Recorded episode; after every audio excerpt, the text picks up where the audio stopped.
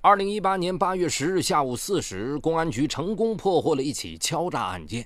案件告破后，警方发现被敲诈的是著名公司老总，敲诈者是两名在该公司工作过的女下属，因掌握了上司不可告人的秘密，进而对上司进行敲诈勒索。而这个令人匪夷所思的秘密，竟然是两名女下属与该老总三人。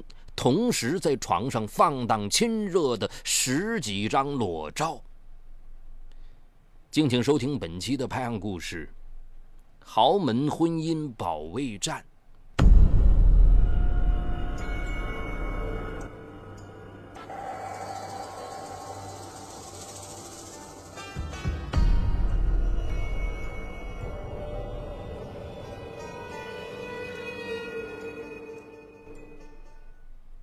二零零八年七月十六日傍晚六时许，公司的技术总监金小阳下班回家，见妻子汪楠不在，便打开电脑浏览新闻。在点击浏览器的时候，不小心点开了回收站，发现里面有十几张照片。他调出来一看，险些吐血。照片上，妻子和一名中年男子赤身裸体交缠在一起。此外，还有另一名年轻女子与该男子不堪入目的艳照。金小阳恶狠狠地扯下电脑键盘，砸在地上，颤抖着手给妻子打了电话：“为什么？”你告诉我这是为什么？耻辱和怒火让他几近窒息。八十年代初，金小阳的父母从一家不足二十平方米的制衣小作坊起家，到一九九八年已经发展成一家产供销一条龙的制衣企业，固定资产数千万元，是名副其实的豪门。金小阳虽然自幼在优越的家庭环境中长大，性格却坚强独立。七月，他从大学土木工程专业毕业后，进入公司从事技术工作，并很快被提拔为技术总监。按理说，这样的人生是每个人都羡慕不已的，而金小阳却一直有一个心病：父母对汪楠这个儿媳根本不认可、不接受。他由此和父母处于分裂状态。汪楠长得俊秀纤弱，初中毕业后，父母无钱供他继续上学。十五岁的他便辍学，怀揣几十元钱，独自一人闯荡。由于年龄太小，又没有文化和技能，他先从卖报纸养活自己开始，一干就是三年多。满十八岁后，在老乡的介绍下，在一家小鞋厂找了份普工。每月虽只有八百多元的工资，但厂里包吃包住，每月的工资除了日常开销外，他都寄回了老家。汪楠是个不甘于平庸的女孩，大上海的奢华深深吸引着她，她已经下定决心留在上海，所以对于追她的那些打工男孩，她都不屑一顾。可是整日窝在车间里的她，又不大会遇到那些有能力的男人。就这样，他一晃三十岁了，还孤身一人。五月的一个星期天，他一个人去外滩玩当他随着游人登上美轮美奂的东方明珠塔塔尖的时候，突感一阵眩晕，站立不稳。这时，身边的一位男士把他扶住了，并将他扶到电梯送下来。这位男子就是金小阳。金小阳把不适的汪楠送回鞋厂宿舍，在了解到汪楠的家庭背景和现在的工作现状后，金小阳给他留下了联系方式，两人就此交往起来。虽然汪楠大金小阳三岁，但他们却有着永远谈不完的话题。汪楠喜欢金小阳的博学儒雅，金小阳在看遍上海女人的精明算计后，尤其敬佩汪楠的自食其力和勤劳淳朴。他们由偶尔短信到天天电话，后来发展到天天见面。哪天没有联系，两人心里都像少了点什么。男才女貌，两人捅破那层窗户纸后，迅速走到了一起。然而，这段不对称的恋情从一开始就注定会遭遇太多的阻力与挫折。在恋爱一个多月后，二零零三年六月十五日。金小阳将汪楠带回家见父母，没想到金家父母在了解到汪楠的家庭背景后，当着汪楠的面说：“哎呀，不是我们势利啊！你虽然长得不错，但是你读的书太少了，又来自农村，与我儿子差距确实太大了。”接下来的日子里，无论金小阳怎么哀求，金小阳的父母就是不松口。见事情到了这个地步。倔强的金小阳干脆从家里搬了出来，租了一个两居室套房，和汪楠同居在一起。二零零三年十二月底，金小阳和汪楠领取了结婚证。那一刻，汪楠感动的泪流满面，心里更加坚定了要在大上海混出模样的决心。就在金小阳以为幸福会一步步靠近时，万万没有想到。妻子的艳照在他心里搅起了滚滚狼烟，他百思不得其解，极想知道一个究竟。汪楠接到电话后，立即赶回家里，向丈夫金小阳讲述了自己的心路历程，坚称自己没有背叛他，反而深爱他。原来金小阳不顾父母反对，毅然与自己结婚，让汪楠备受感动。但公婆反对的态度一直是汪楠的心病。公婆不是嫌弃他文化少吗？汪楠毅然辞职，去电脑学校报名参加了电脑培训。由于学习刻苦，一个月下来，他学会了电脑的基本操作，并在淮海路一家打印店找了份打字员的工作。恰在这时，汪楠发现自己怀孕了。当金小阳得知这个消息后，高兴得无以言表，并立马将这个消息告诉了父母，以为可以借此化解与父母僵硬的关系。哪知父母却说：“哼，我们根本不认这个儿媳，你最好早点与她离婚。”尽管如此，金小阳还是坚持要孩子，而汪楠却坚持要把孩子打掉。他的理由很简单。因为我，你和父母闹得那么僵，如果我再干不出一点成绩，永远也不会被你父母接受。虽然我们结了婚，但我要用自己的行动来得到你父母的认可。如果这个时候我生了孩子，我所有的时间只能围着孩子转，那样我就永远没有被你父母接受的一天。金小阳说服不了妻子，只能眼睁睁看着汪楠把肚子里的孩子打掉。为此，金小阳失落了很久。此时的汪楠已顾不上安慰丈夫，只想打出一片天地，然后取得公婆的认可，这样她的婚姻才能牢不可攻。这样磕磕碰碰的日子过了几年，二零零八年七月二日，机会降临了。经朋友介绍，汪楠应聘到一家影视传媒公司工作，但有三个月的试用期，如果表现好，才能转为正式员工。这家公司资产数千万元，在影视圈非常知名。对于这份工作，汪楠如获至宝。在影视公司上班，能和演员、明星、导演打交道，身份一下提升了很多。老板先安排他从演艺代表做起，主要负责找一些有潜质的艺人，艺人出钱，公司负责包装宣传。汪楠可以通过这个途径获得业务提成。汪楠把自己在影视公司上班的事告诉了金小阳，金小阳随即向父母汇报了。或许是见两人已结婚多年，而且儿媳妇一直很努力工作，并没有依靠儿子贪图享乐，金小阳父母的口风有了些许的松动。金小阳立即将父母态度的转变传达给了汪楠。汪楠听后兴奋不已，干起事情来更加有劲儿了。在公司里，他和公司行政人员刘雪因为同是老乡的缘故，很快成了无话不谈的好朋友。刘雪家境贫寒，大学毕业后来这里做行政已经两年了，平时两人互以姐妹相称。然而，工作的开展并没有汪楠所想象的那么顺利。虽然他把所有时间都花在了奔波于各艺校上。但由于文化程度有限，与艺校学生交流时明显的差距，让学生们很难信任他。一个月下来，没有做成一笔单子。二零零八年七月二十九日，老板黄中岳找他谈话，以他不合适在公司发展为由，提前结束试用期，将他解聘了。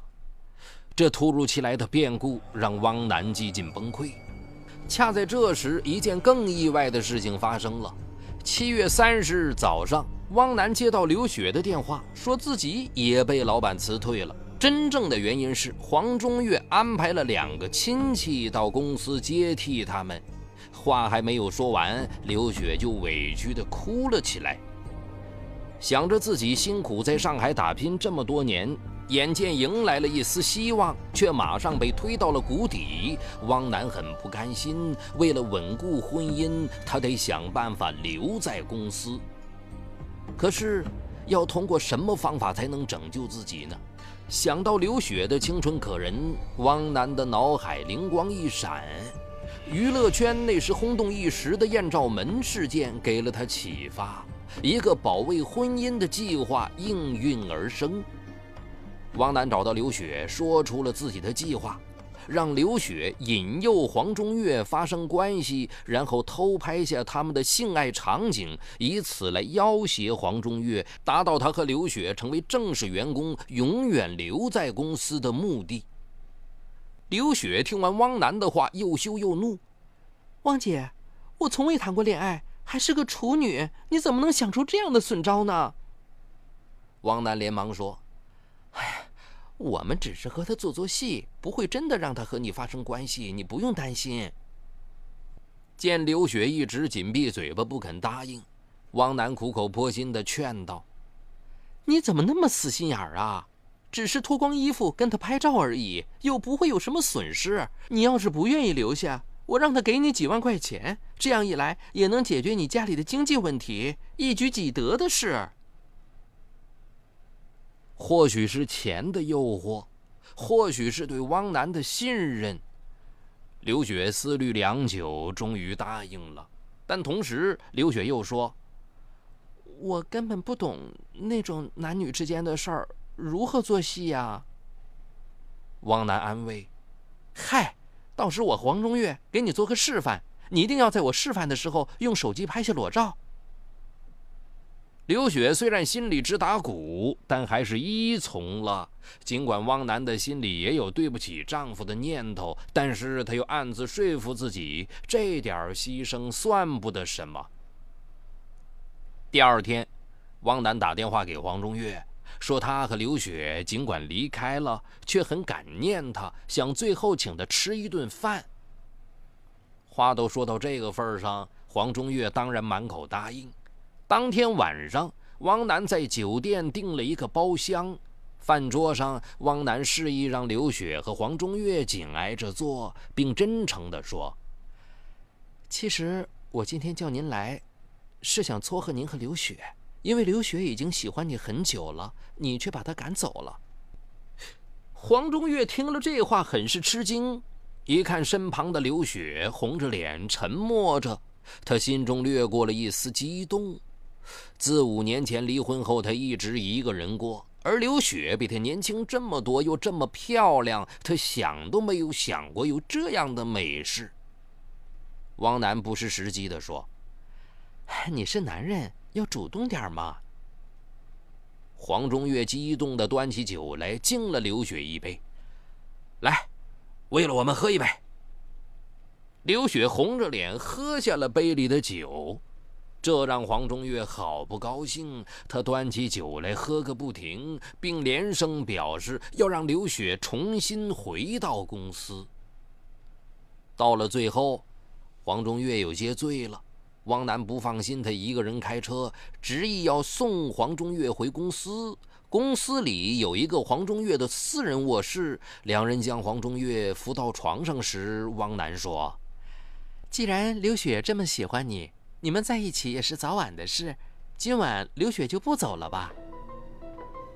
迷糊中的黄中岳一听这话，连声说好，并顺势将刘雪拉到了怀里。借着酒劲，黄中岳居然就当着汪楠的面动手解开了刘雪的衣服，这正中汪楠下怀，急忙拿出手机在一旁拍照。黄中岳对刘雪亲热一番后，要和她发生关系，刘雪挣扎着跑开了。这时，一旁的汪楠赶紧上前说：“黄总，刘雪还是个处女，什么都不懂，不如让我们先示范一下，怎么样？”说完，动作熟练地解开了衣服，扑到了黄中岳的怀里。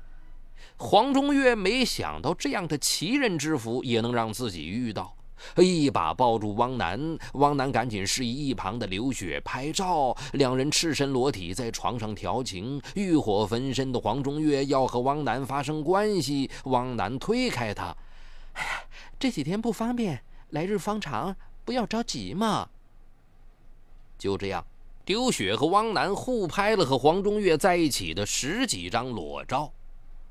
随后，汪楠穿好衣服，带着刘雪离开公司。到家后，汪楠马上把十几张艳照存进了家中的电脑，拷入自己的 U 盘，并把照片发到了黄中岳的邮箱。第二天中午，汪楠给黄中岳打电话：“黄总，我给您发了封邮件，您打开看看。”黄中岳打开邮箱一看，吓一跳。他赶紧给汪楠打电话：“这这这种照片怎么能随便发呢？”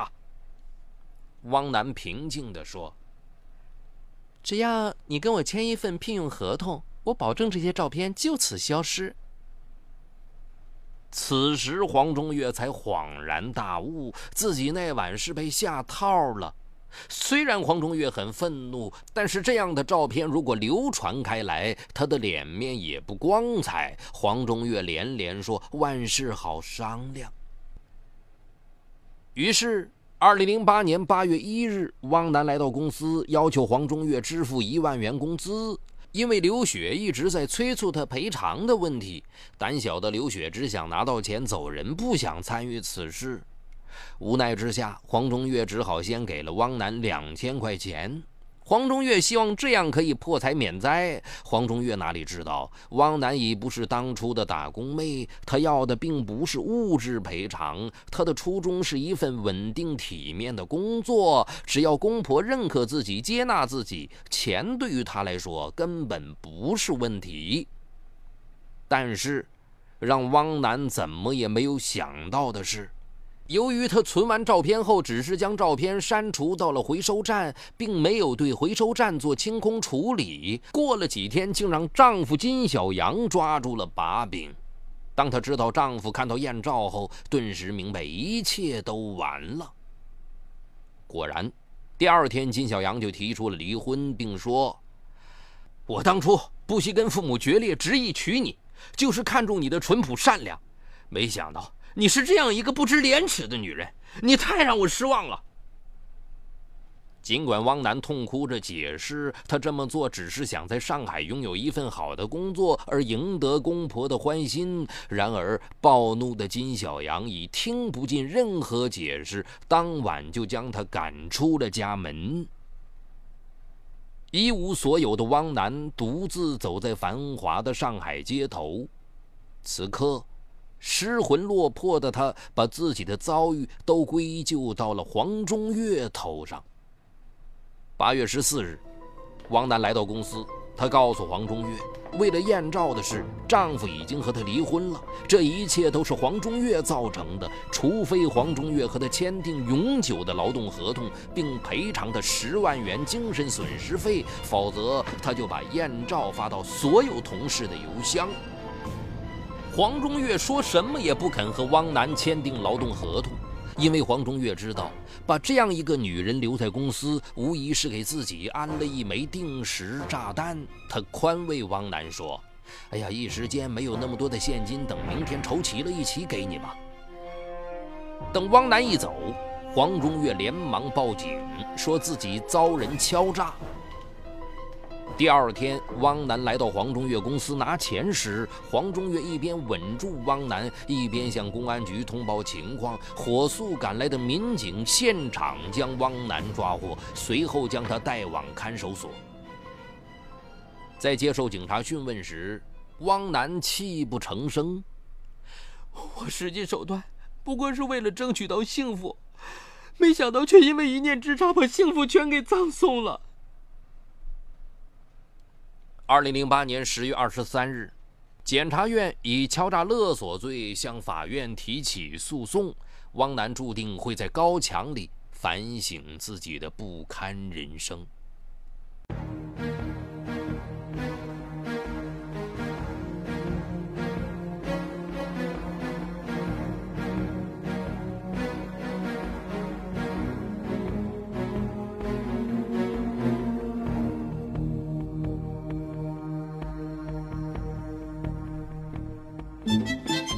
嗨，你好，我是雷鸣，向您推荐我的精品节目《解读自控力》。失控与自控、拖延与高效，一直是我们生活当中循环往复的话题。很多人都有过这样的经历：想要升职加薪，工作却总是拖到最后一分钟才开始；想要攒钱买房，每月的透支卡就总是透支；想要减肥变美，却管不住自己的嘴巴，总是挫败；想要放松一下，却总是忍不住熬夜上网，熊猫眼越来越严重。我想说的是。